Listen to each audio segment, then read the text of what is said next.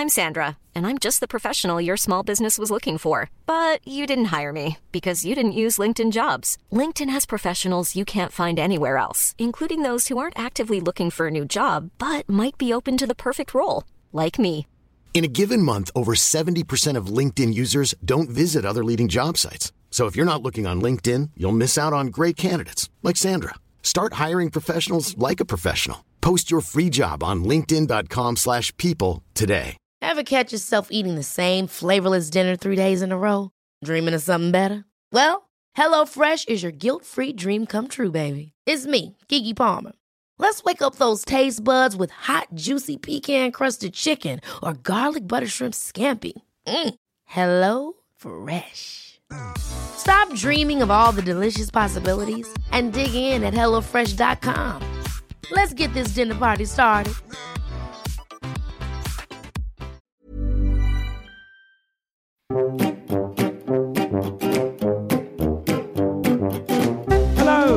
Welcome to My Favourite Takeaway, the show for people who love food but can't always be bothered to cook it. My name is Tom Crane, and as always, I'm with one ever so talented Simran Shah. Hi, Tommy. So, Sim, how, how are you keeping? Are you keeping well? I am keeping pretty well, yeah. I came home last night Right. and made a late night omelette. A late night omelette. So, what was in what was in your late night omelette? Onion, tomato, a bit of leftover curry sauce from the day before, Oh, interesting. And some cheese. So, so how are you using that curry sauce? Are you mixing it through? When's that going in? Well, usually, if I was going to mix curry sauce into it with eggs, I would beat the eggs, and as I put them in the pan, I'd then add the curry sauce, or I'd add the curry sauce in with the eggs and then put them in the pan. But this time, I beat the eggs normally, put them in the pan, and then just plopped a bit of curry sauce on the top of it. Uh, What I can say is the bleakest meal I've ever heard in my entire life. the idea of you at midnight sitting in your kitchen making an omelette and then putting yesterday's curry on top of it. You see, the way you're visioning it is, is, is it's bleak. In my mind, I was a Michelin star chef, Okay. toiling into the late hours thinking, oh my God, this is a genius concoction. Well, there's something that a chef who's been doing really, really well for a number of years then pushes it too far. The evening the reviewers are in. he thought, "Do you know what? I reckon I'm going to do this. This omelette with tikka masala on top. It could be the thing. And then a month later, the restaurant's closed and no one's coming. Last week, actually, we were also talking about one of your sort of weird food risks. Um, just to remind listeners, you've been to Glastonbury. You've taken a tub of Rocky Road with you.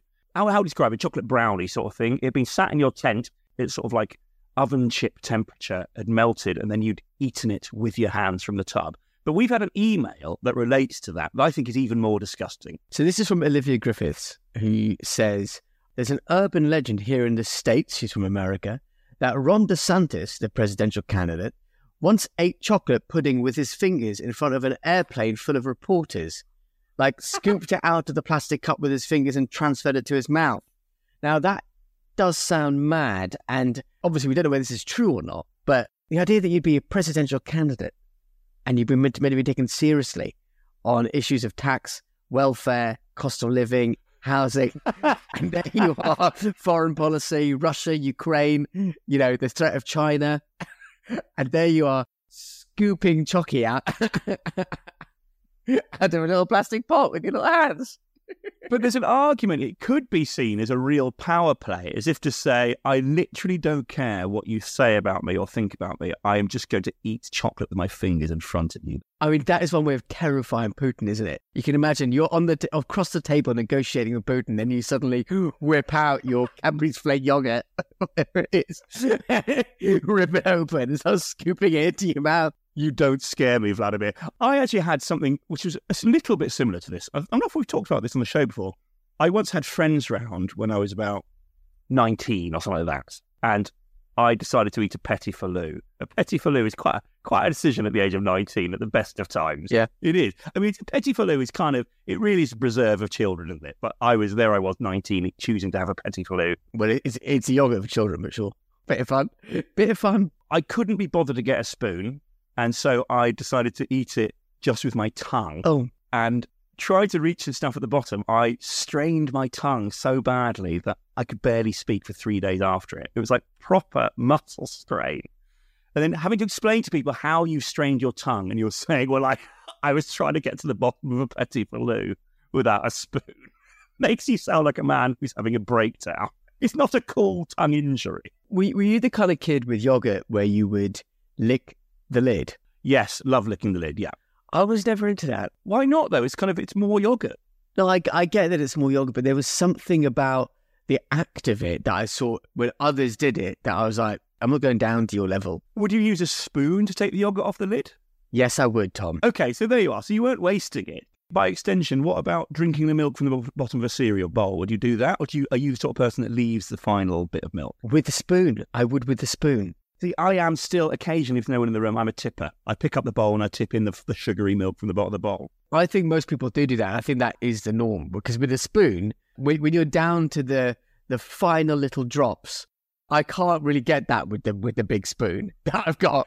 So unless I'm going, unless I'm getting increasingly smaller spoons, because I refuse to tip it into my mouth, I guess that's the punishment for my own obstinance over the over the issue. I like the fact you say I can't get at the milk with the big spoon that I've got because that, in my mind, makes it sound like you only have one spoon in your house and it's massive.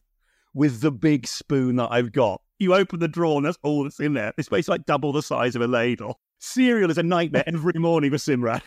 Honey, we, we we need more than this one big spoon. It's getting it's getting absurd. Previously, the oar on a boat, now used by Simran for his cereal. Yeah.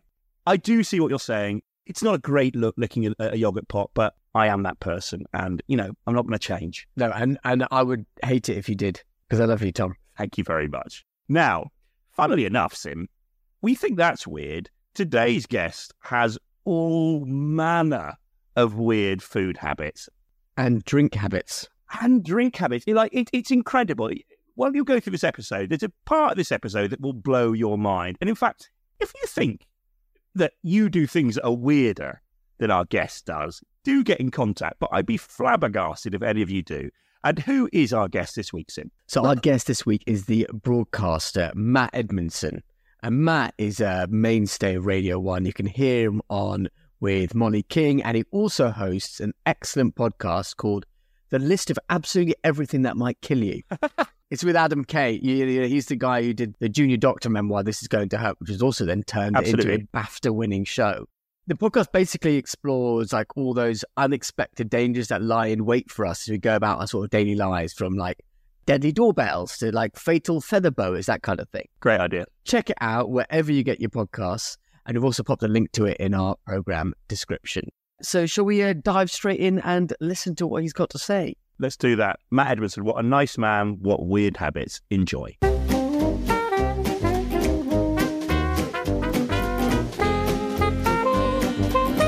I think it's time that you told us what takeaway you ordered that arrived so devilishly early. Yeah, so I went for a, uh chicken shashlik. Uh, I I had Mm. some plain rice, which I wouldn't normally do, but as you guys were paying, I thought I would. Uh, thought I'd go for it. Normally, I would do my own rice at home, and actually, I'm going to say, and I don't want to offend the place I got it from, but my rice is better than a professional curry house's. First of all, first of all, what's a shashlik? a shashlik, get out your tiny violins and join me on an incredibly sad story, okay? I don't know how old you guys are, but I've hit my mid 30s and a couple of things happened. Got hay fever, boom, out of nowhere. Thought it was a myth beforehand. Turns out that's real. It's bad. The other thing that happened was I developed, I'm going to say IBS, not medically checked, but funny tum quite a lot of the time. And I was like, Funny ah, tum. that's- I think that's what the doctors call it. And so I did a blood test. It's one of these things you sort of prick your finger, send it off, and it comes back and it tells you if you're intolerant to anything. It said I was intolerant to dairy. Oh, That was a real uh, sucker punch for me because um, all I was eating was dairy, which might explain the old funny tum. So were you having reactions? Let's say if you, example dairy, let's say you a glass of milk. Were you having a reaction to that? Yeah, my body was at a certain threshold with it, I think, but I, I felt uh, pretty fatigued and I definitely was pooping more than I would want to. Do you want to poop? On the hour, every hour. It was, yeah, exactly. The hour, every hour. The radio for poops. you can set your watch by my poops. It's incredible. The story is I'm intolerant to milk. Uh, so I used to have a chicken tikka masala. Uh, I had to I had to swap it up, and I was like, okay, which one of these is less likely to have dairy in it? Basically, it's a sauceless chicken dish. It's sort of cooked on a on a skewer, I think, in a tandoor oven, and they add peppers and onions and all that kind of stuff to it, which I duly ignore. Yeah, it's like a slightly burnt bit of chicken. Where's it on the spice scale? Where, where's this? Where is it on the spice scale? It's reasonably spicy. It's not going to strip the inside of your mouth off. You don't need to swill Bonjela beforehand. I've got a question for you about the about the rice.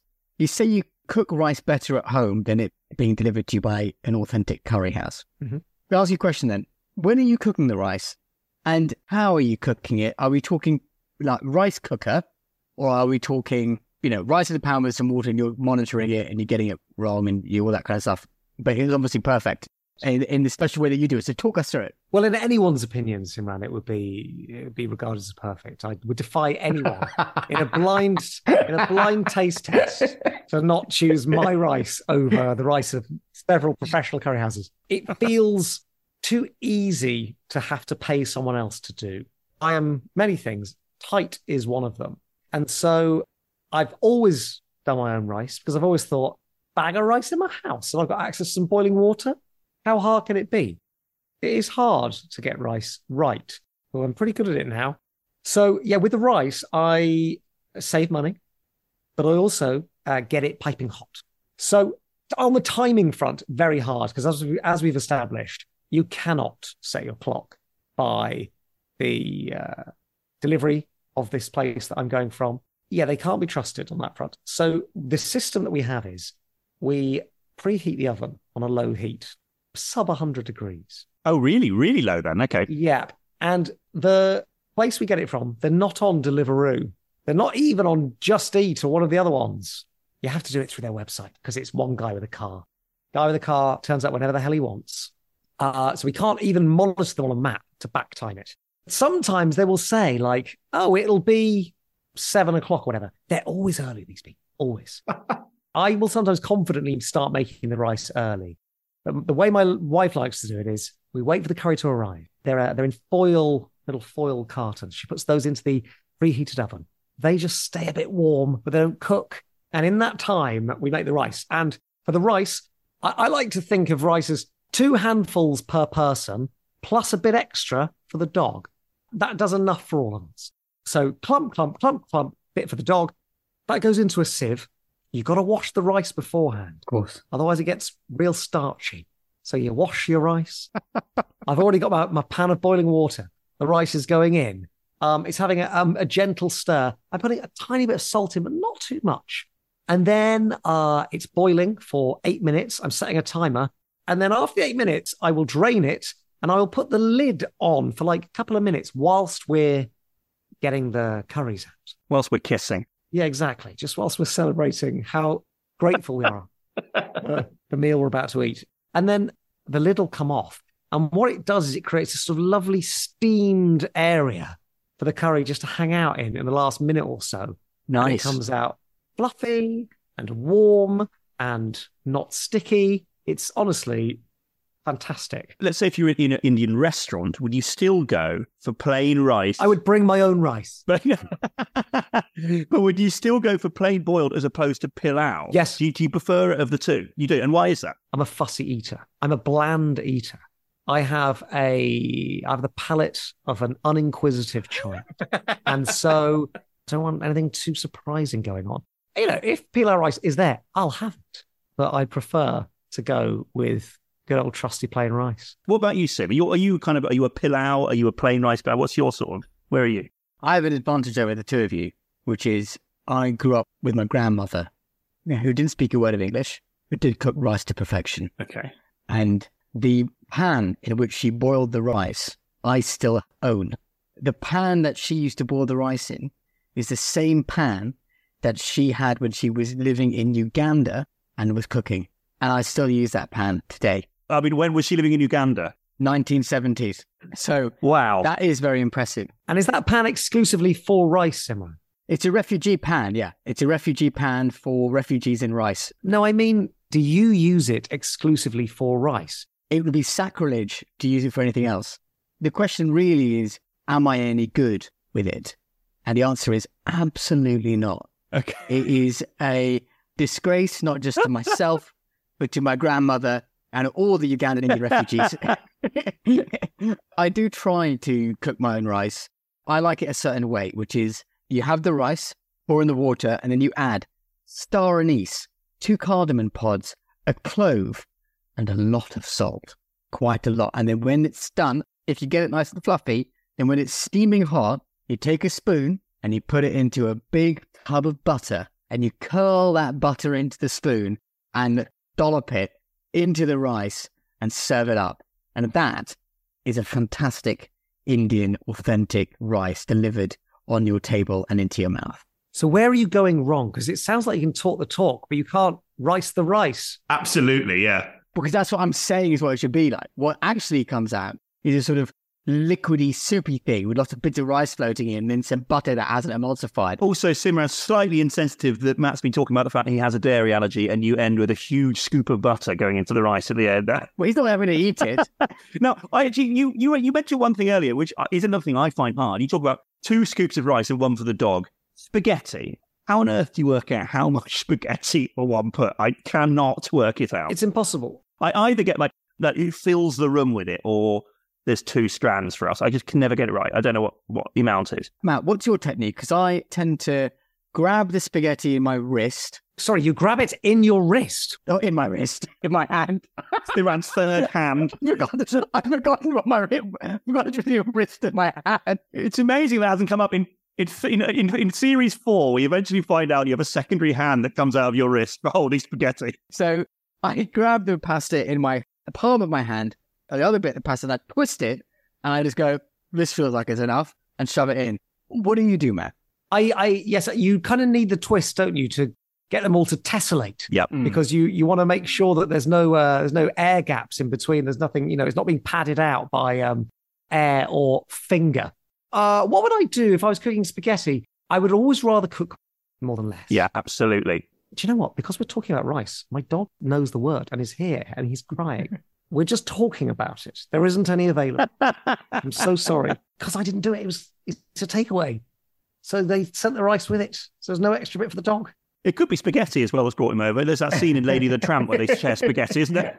Might be that. That's true. So yeah, spaghetti. I would uh, put more in than I thought I needed. I, I isn't there, there a thing that there's something to do with like one of those spoons Yes, which has the hole in it? Yes. that's true. The, the ladle has a hole, but it's not enough spaghetti. Is it not? It's not enough. No, no. So I, I always get it horrendously wrong. They've tricked you there. They've lured you in with a hole. There is one part of your order that draws my eye, to be honest, more than the plain rice and the chicken shashlik. And it's a fact that for one person, Yes. according to what I've been told by a producer, you've gone for six poppadoms for one person. Oh yeah. In in a way, when I'm ordering a curry, all I'm really wanting is poppadom. It's an excuse to have poppadom. God, I love you so much, Matt. I couldn't agree with you more. I, I had it once where um they forgot to bring the poppadoms, and it genuinely hit me like grief. It was it hit me hard, you know, because the whole thing felt pointless at that at that stage. It's like, well, I could. I mean, I've already cooked my own rice. Now I've got my chicken. Where are the pops? That's what I want. um, and so yeah, they're they're they're the most important part. I do wonder.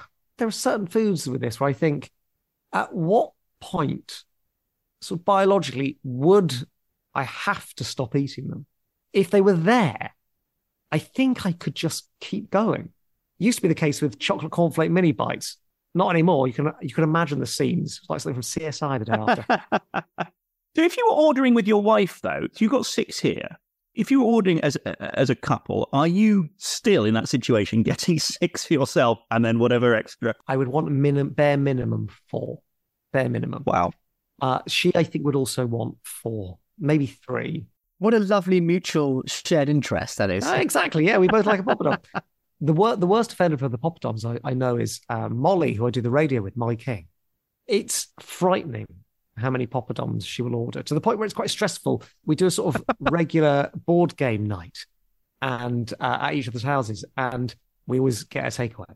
She gets incredibly stressed about the number of poppadoms that are being ordered because she needs to make sure that she has like a minimum of 10 Simply for herself.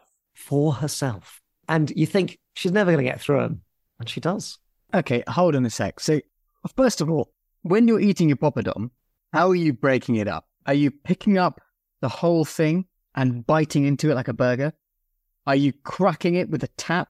How are you dismantling it? And are you scooping your rice with the poppadom? Is the poppadom going with every bite?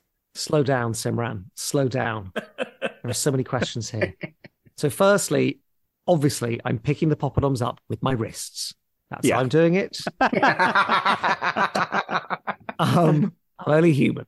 Secondary to a poppadom not arriving Mm. is a soggy pop. No one wants that. Yeah. If it's too oily, if it has in any way been near moisture, it's ruined.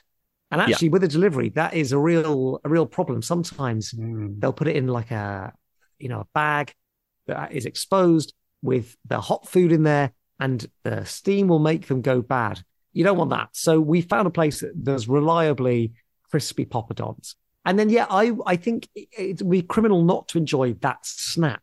And so I would uh, you know I've got my my stack of four, and they'd be on a separate plate by the way. Or sometimes Yes. we just rip open the bag like you would at school with a pack of crisps. Sort of Perfect. Put them between us on the footrest. We're very rarely eating not in front of the television. Oh, I've got a lap tray as well. Oh, have you? Oh, very cute. Matthew Crosby introduced us to the lap tray, and I have one now as well. My girlfriend is embarrassed every time I put it on my lap, No. but I absolutely love it. Cro- Crosby's got big lap tray energy. Yeah. He was so proud of it when he brought it out to show us. It was like a child who'd done a painting he wanted his parents to see. He was really happy about it as he brought it out. May I ask what it looks like? Was it aesthetically pleasing? It had a floral base, didn't it? It's a William Morris wallpapered lap tray. Yeah. And I've got the same thing. So the wallpaper is very fancy. I'm going to have to show you my lap tray. Hang on. And it's like, oh God, we're about to see the lap tray. When did you buy lap plates, Simran? Was that after the? Cro- Were you so wowed by the Crosby episode you went and bought one? I think literally 30 minutes after the Crosby episode, I ordered one. That's amazing. And would you genuinely sell it as a thing that I need in my life? yeah. You'd me the sell on the lap tray. Oh my God. I couldn't live without it. Really? If there was a fire in my house, it'd be the dog, then the kids, then the lap tray. That'll be it. Are, are the dogs and the kids going on the lap tray and being carried out of the house in the? Uh... yeah. That's the are. great thing about the lap tray. Tom, are you ever watching television and eating at the same time? Yes, we do do that. To be fair, that, I, I would say most of our takeaway meals will be that. Where are you putting your plate? So I sit cross-legged on the floor Joking. in front of the telly. No, I'm not at all. Have you got that level of flexibility? I have, yeah. I'm my knees bend behind me. It's very sort of childlike. It's a bit weird, to be honest. I wish I could cross my legs and sit on the floor. Hold on, but where's the plate, Tom? Well, you mentioned there just putting the bag of poppadoms between you. I couldn't do that. Everything has to go on a plate. So even if the poppadoms are in a bag, that bag will then still go on a plate. The bag goes on a plate. Yeah, I still formalize it in that way. There, there's this sort of performance around everything's got to go on a plate, but I'm sat on the floor. Would you put a chocolate bar on a plate, Tom? Well, my dad used to put a Mars bar in the fridge, let it freeze, and then put it on a plate and cut it up and have pieces from the plate. And I still do that. And to answer you, in, often I will have a chocolate bar from a plate which has been pre-sliced. That's nice. This makes me sound quite tragic. But let's get back to your uh, your tragedy, which is your your your lap tray. So, so why do you think I need this? Nothing tragic about this. So um, he- here's my one, by the way, and I think Oh, how attractive it is doesn't doesn't come across on camera. it's got nice sort of shaping. It's a lovely green that matches our furniture. It's a it's a good quality lap tray. Your wife has one too, as well, does she? Oh, we got matching lap trays. Yeah, of course. Have you? Okay. Oh, It's great. that is very sweet. Where did you put the plate before the lap tray? Because I can't sort of remember a time that far back. I think the lap I didn't enjoy that, the plate on my lap. cushion, maybe a cushion. Oh, Interesting. You wouldn't find a table. No, I don't have access to a table in the living room. I think pre lap tray, I would have lived in a shared house. We'd all sat around like a table together, like we're in friends having conversation. Would you like to have a bite of your food from your lap tray? Because I'd like to get um, a feeling for the quality of, of, of what's been delivered to your house. I would actually. Let me go and grab it. Hang on, bear with. Okay, Sim, I'm going to give the lap tray a go. I genuinely am going to give the, give the laptop a go. Okay. I think you should give it a go and then take a picture. It's now been so sort long since the delivery. I think it's technically leftovers. So what what, what are we going to try first? A couple of pops there. Nice. Do you want to hear the snap? Oh, yes, please. Oh, yeah. Good snap. Look, my dog, now my dog's come over interested. You can have some poppadom, buddy. There you go. There you go. Matt, we should, we should probably ask you a little bit about Growing up, did you did you eat many takeaways? No, I don't know why. Uh, so I grew up in Portsmouth, which I'm sure has many fine takeaways, but it just wasn't a thing that we ever did. And it's one of those things that when you discover it's available, which for me was sort of when I moved away from home, moved in with other people, you're like, my God, this is game changing. I should do this all the time. At home, we'd occasionally, my dad would occasionally like pick up fish and chips from a chippy on the way home, but it was very rare. Yeah, it never occurred to me that, that, that someone else would cook food and it could be delivered to your house in the same way that I didn't really know that hotels existed because every holiday we ever went on was a camping holiday. And so we were always in a tent, which is um well, it's shit basically. Um, and so then when you discover, hang on, you can go and sleep in an actual bed. My God, it's uh, it's life changing. So, was there a point then? You mentioned you grew up without takeaways, but there was a point when you realized, oh wow, you can get this stuff. What point in your life was that? And what was the food that you were buying at that point? Your first takeaways? What were they? Sure. So, um, I when I I moved into a shared house with um some friends that I went to school with, uh, just a blissful time in a, in this really lovely house with incredibly cheap rent, which meant we had some money spare to uh, blow it on takeaways. The one we had probably most often at the time was pizza. Mostly it was a dirty Domino's. That's how it was referred to. Uh, so we'd have a Domino's. I actually once had quite a traumatic experience with a Domino's delivery, which was at this shared house, order the Domino's. I was ordering them so regularly that the, I kind of knew the guy like by name, you know, when I phoned up. I, I feel like if I hadn't ordered a pizza for two weeks, he would phone the police and say, you need to check on this guy. And uh, I ordered this this pizza and it got stolen, but I saw it get stolen because it got intercepted by a man on a bicycle as it was being taken off a motorbike and walked towards my front door. So probably yeah. about two meters, guy on a pavement, amazing timing, woof, straight by, grabs the pizza, goes. Just to be clear, did he grab it from the taking delivery or did he claim to be you? No, no, no, no. He literally like swiped it. Wow never stop pedaling. And so the, the pizza delivery guy's there now just holding air, but in like the shape of a pizza box. And we couldn't quite work out who was responsible for it because I was like, well, I haven't received it yet. He was like, yes, but I, I did deliver it. You sort of saw it. They, they thought that uh, the I had set it up. I was trying to rob the pizza because the timing was too perfect. They were like, this is a thing you do, a ruse. You have a pizza delivered and your mate comes along and swipes on his bike the effort to go to that. The effort, exactly. Did they refuse to send you a new pin? What was the what was the denouement of this? What happened? No, no, because I had such a great relationship with the guy, I was able to phone him and set the record straight. So it's me. I wouldn't. I would never do that to you. Um, but yeah, Dirty Domino's was it. If if we were feeling fancy, um, we'd sometimes treat ourselves to a Papa John's, and that was fancy because it came from Italy. Yeah, it came yep. from Italy. Exactly. Yeah, um, it came from outside of the catchment area where our takeaway would be. And so it meant that we had to walk to another area to be able to place the order and then get it. So, but we do that if we're feeling fancy. And it felt like a real treat at Papa John's. Yeah. So if someone was watching, they would see a group of guys huddling over to some street and then making an order on their phone. Making an order. Yeah. And then instead of a load of drugs turning up, it's a Papa John's. It's a Papa John's. Yeah. Lovely. Yeah, exactly. And then a man who is clearly Matt Edmondson in disguise rushes past and nicks that Papa John's. on a bike. Exactly. Yeah. I'm there on a scooter. I'll take it away. we talk there, well, you talk about Domino's.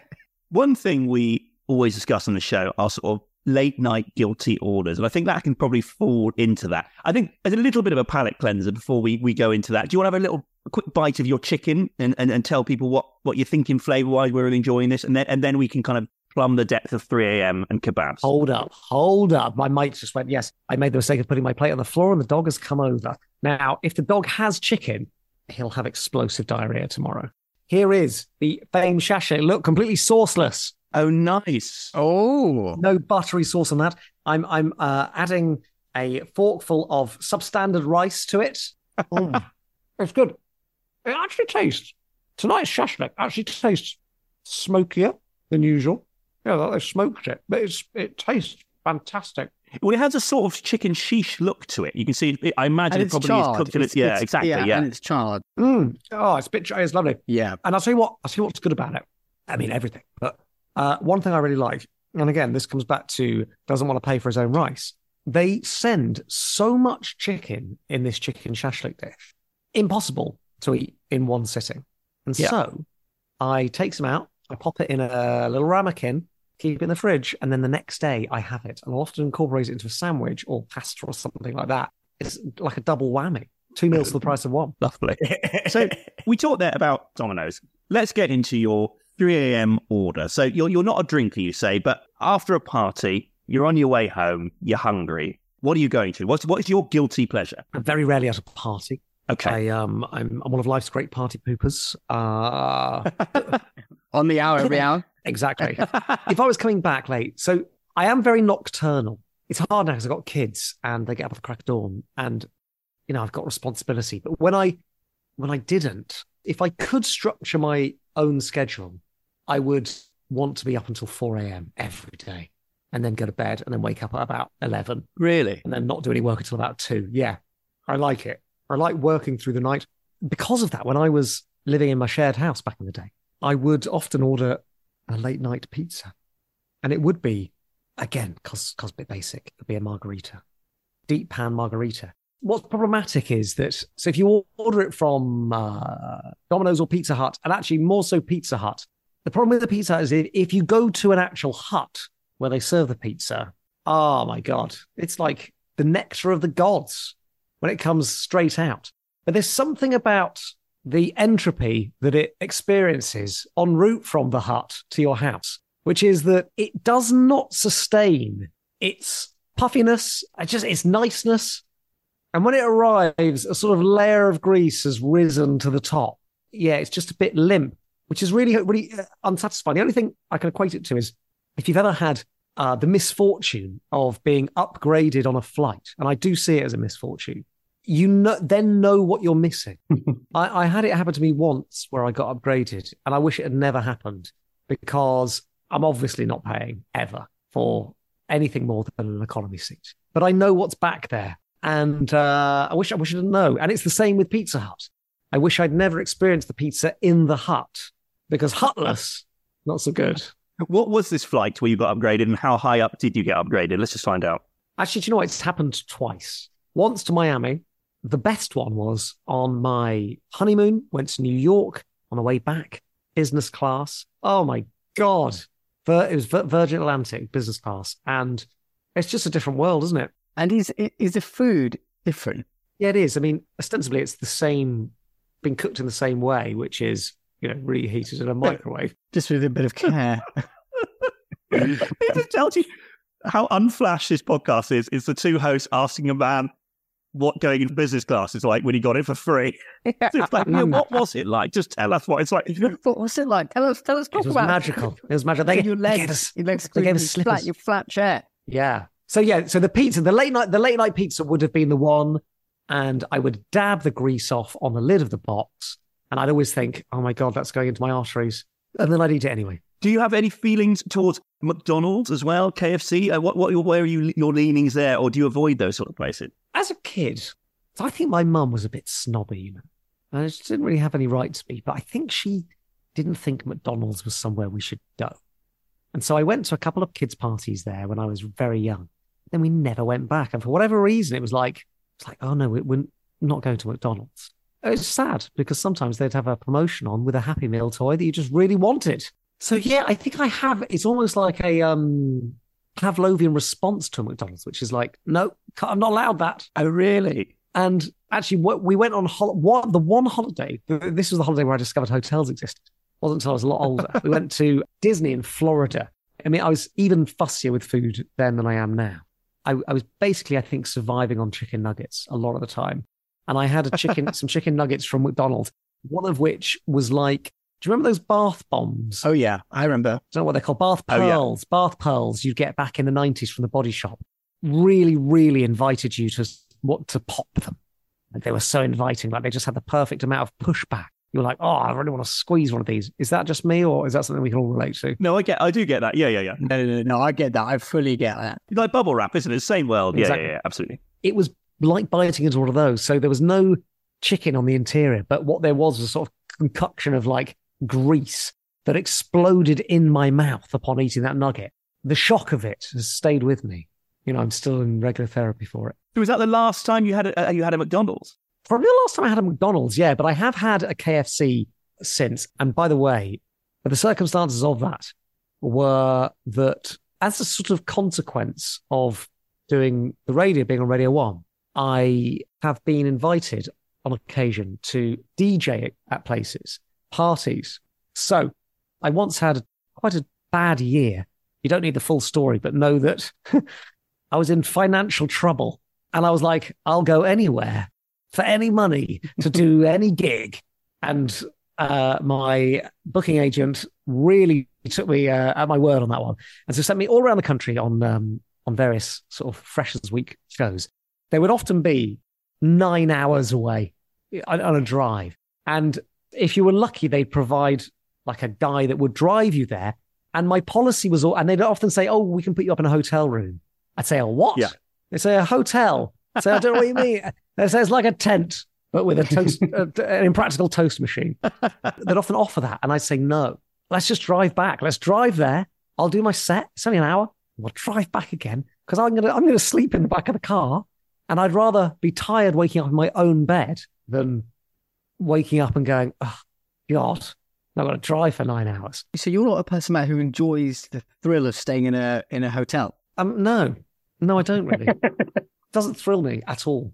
A hotel.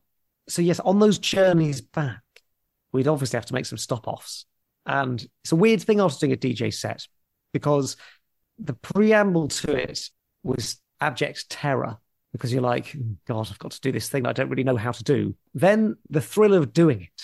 Then the sort of like adrenaline afterwards of it. And then you're like in a car, the driver's listening to Magic FM. It's like a one show gear change. Once your body's been through all of that, what it craves is um, 11 secret herbs and spices. And so on those occasions, occasionally we would stop off at a service station. I was like, if it's after 2 a.m., it doesn't count. So um, I would indulge in some KFC chicken strips, another name for a goujon, turns out, which is another name for a nugget. and yeah, I'd enjoy those, and they are brilliant. Matt, is your ultimate KFC order chicken strips? It would be chicken strips, yeah. Is that because you save money by making your own fries at home? That's right, yes. yes, I always carry a potato and a peeler with me wherever I go. I love deep fried chicken. Problematic because a lot of it's done in buttermilk these days. There's two of the things I'm not allowed butter and milk. But, but you know, I will risk that. It's worth it. Before you leave us, one thing we always ask guests is do you have any weird habits you want to get off your chest to do with food? Where do I start? Or where do I start? I mean, I've got a list. Okay, let me hit you with some of the headlines. I like dry cereal. I'll tell you what, Matt, why don't you rattle through them? All right. Yeah. Uh, if I'm having toast and I'm putting butter or a vegan alternative onto it, I don't like it to be visible. what? so that you have to have an in- invisible spread. It has to be melted in. That's absurd. That is absurd. I need it to, to be fully melted. I don't okay. want to see it. I don't like it to be visible. We are, just to be clear, we are going to go back over a few of these things, but let's, let's keep going. Yeah, yeah. What else? I don't like gravy. Okay. Okay. Because I don't like foods that feel like they should be dry getting damp for example, a roast potato. Don't like gravy. Um, what else is an unusual thing? There are quite a few foods that I've never had. And not really food, but I've never had a fizzy drink. What? No. Okay, this is the biggest thing I think we've heard in the podcast. You've never had a fizzy drink. I've never had a fizzy drink. It's like the beginning of Charlie and the Chocolate Factory when he's about to get go around and try all these amazing things. Have you never had a fizzy drink? By not consuming one orally. I've never had one. Why? As a kid, I was really fussy with food, fussy eater, and had a very quite a limited range of things that I was interested in consuming. You know, like there are some people that are hyper tasters. I don't know if I am. I feel like I am because I can. I feel like I can smell and taste things. Interesting. In a way that other people can't necessarily. So, like, we, my wife changed dishwasher tablets on the latest online shop, I was eating something from a plate and I said, What's going on? Have you changed the dishwasher tablets? She said, Yeah. I said, Everything tastes of lemon. Everything. She's like, It doesn't. I said, Taste this bit of chicken. She's like, Doesn't just taste like chicken. I was like, No, it wow. of lemon. And she then would test that theory occasionally by dripping some of those dishwasher tablets in. And every time I'd be like, those dishwasher tablets, they're back in, they're back in circulation. I can smell them. Um, I, I not even smell them, I can taste them. So I think I've got a very acute sense of taste. That's amazing. That is amazing. I, I actually have never said this to anyone, so I don't know if, if this does happen with other people. When someone pours a Coca Cola into a glass, can you taste it? Can you taste it like in the air? No, but I think it would make my tongue react in the same way. Let's say if I think about salt and vinegar crisps, I have a a reaction. The back of my Mm. tongue will salivate a little bit. It's aware of it, but then maybe that's a learned response to me knowing what Coca Cola tastes like. So uh, possibly if someone poured it in front of me, but I definitely couldn't taste it in the air like a s- sniffer dog. Yeah, I sort of feel like I can. Hold on, but what's the distance between the Coca Cola can being opened and you, you tasting it in the air? It's sort of Oh, it has to be like probably within a couple of meters of me. Four and a half miles. four and a half miles. I swear that's a. Someone's opened one in Slough.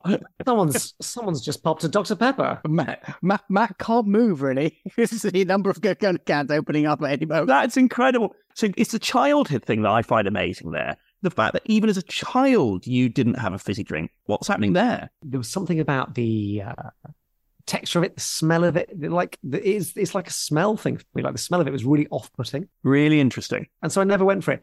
And I guess the closest I've come is accidentally like sipping some someone else's sparkling water and immediately going, "Oh my god, my tongue! It's not used to this." but other than that, I've never had a fizzy drink. Remarkable. Okay, I've listed them down here. I was just going to go through them one by one. Dry cereal. What cereal? Uh, Coco Pops. Oh, mate.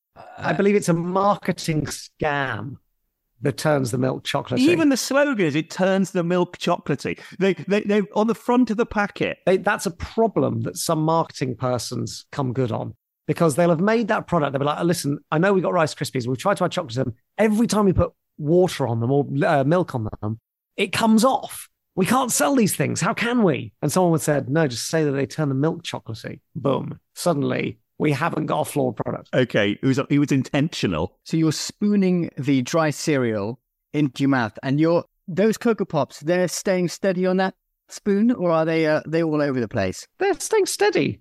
What do you, I'm not a nervy Coco Pops eat. They're fine. Okay, so to me, that's absolutely balmy, but fair, fair enough. The next one is the fact you need to have translucent spread, or at least have been melted into your into your bread. Thoughts on that, Sim? I'm more interested in why Matt has this fear of uh, visible butter. Here's the thing, right? If you, if I had a block of butter, would you take a knob of that butter and put it into your mouth? What I don't understand is, if I wouldn't eat it visibly solo, why, when I've now placed it on a piece of bread, have my boundaries changed? But Matt, if you took that logic and applied it to anything else, you wouldn't eat anything. Apply it to anything else. Apply, apply it to anything else. Something you wouldn't eat on its own. You wouldn't go, yeah, I'd eat a bit of that. My, my, I've got a way around this, though, Matt, which is simply to butter toast normally and then turn the toast upside down so you can't see it and eat it that way. That's crazy. No, there's, I, I couldn't do that to myself. Just to be clear, I'm not the crazy one. I once had a painfully embarrassing incident around this butter thing.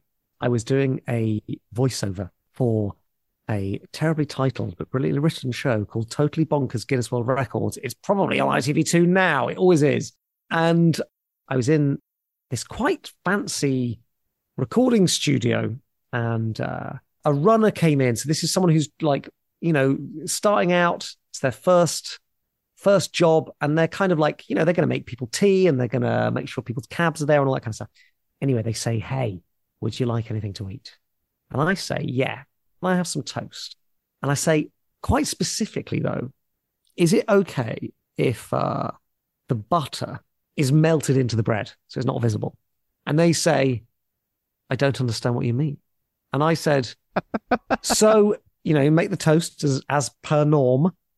And then when you put the butter on, just make sure that it's it's melted into the bread. And they said, I don't understand what you mean. I said, okay, um, uh, how can I explain this? If I was doing it, I'd say I'd uh, toast the bread. Uh, when it came out and it was hot, I'd put the butter on it then.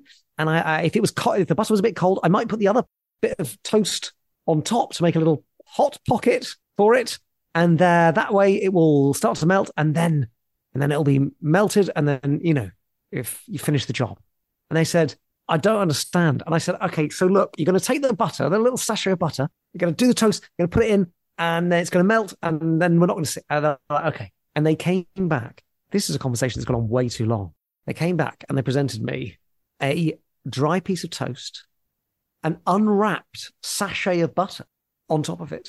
And then on top of that, another dry piece of toast. and they said to me, Is that what you wanted? And I felt so embarrassed. I said, Yes. So that's perfect. Thanks so much.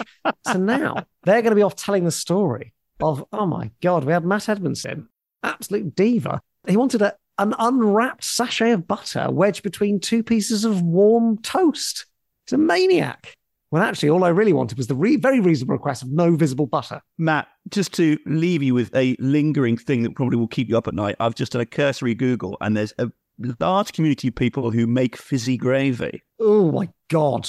There are Facebook pages dedicated to it. People have made it for Christmas, generally carbonated gravy in the soda stream. That's what people do. They carbonate their gravy. No, no. If I was on Dragon's Den, I would be immediately out.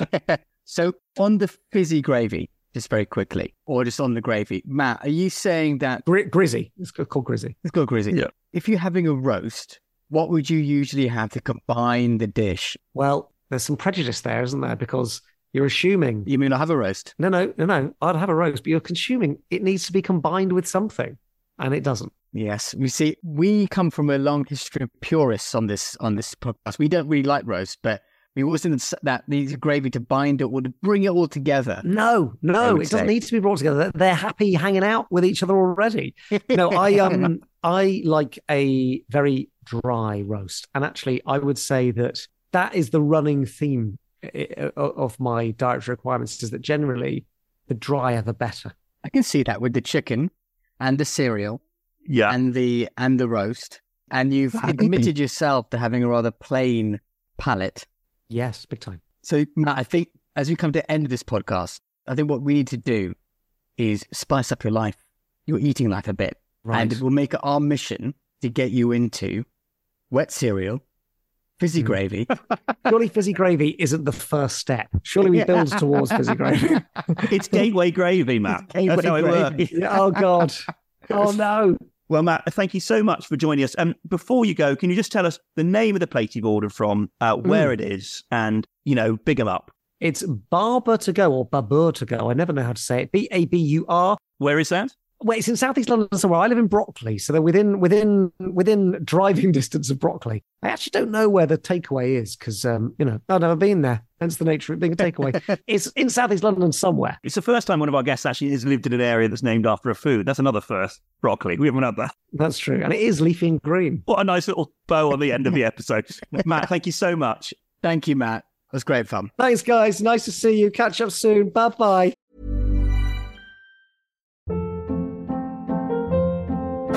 Hold up. What was that? Boring. No flavor. That was as bad as those leftovers you ate all week. Keke Palmer here, and it's time to say hello to something fresh and guilt-free. Hello Fresh. Jazz up dinner with pecan-crusted chicken or garlic butter shrimp scampi. Now that's music to my mouth. Hello Fresh. Let's get this dinner party started. Discover all the delicious possibilities at hellofresh.com.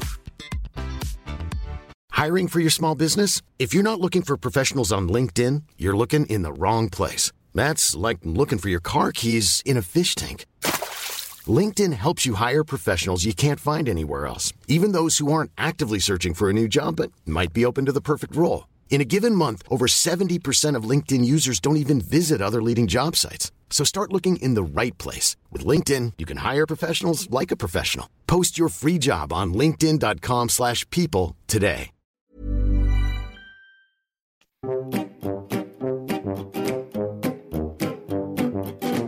Contact the show on Twitter at Fave Takeaway Pod or Instagram on My Favorite Takeaway Podcast. You can email us with your stories of takeaway, woe, gripes, your worries on hello at myfavouriteTakeawayPodcast.com. Matt Edmondson's habits are mad.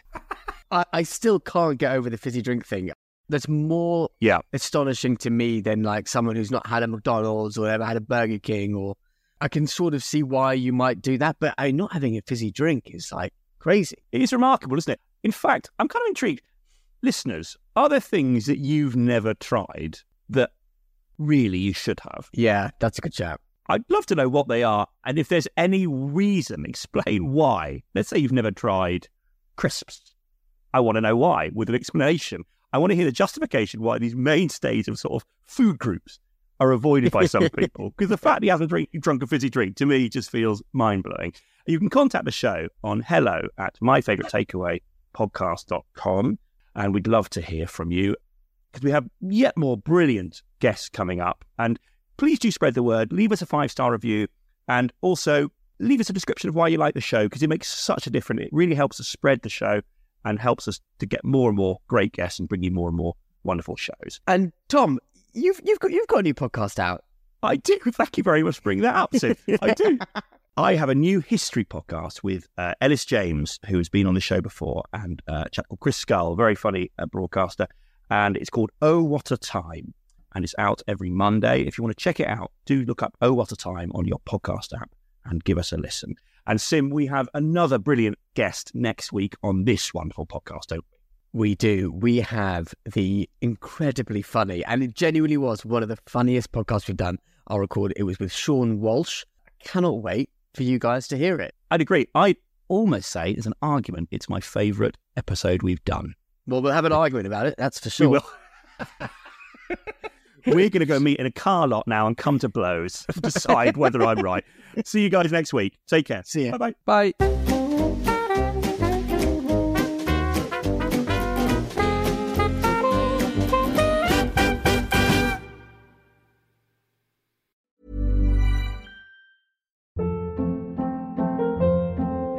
Hold up. What was that? Boring. No flavor. That was as bad as those leftovers you ate all week. Keke Palmer here, and it's time to say hello to something fresh and guilt-free. Hello Fresh. Jazz up dinner with pecan-crusted chicken or garlic butter shrimp scampi. Now that's music to my mouth. Hello Fresh. Let's get this dinner party started. Discover all the delicious possibilities at hellofresh.com.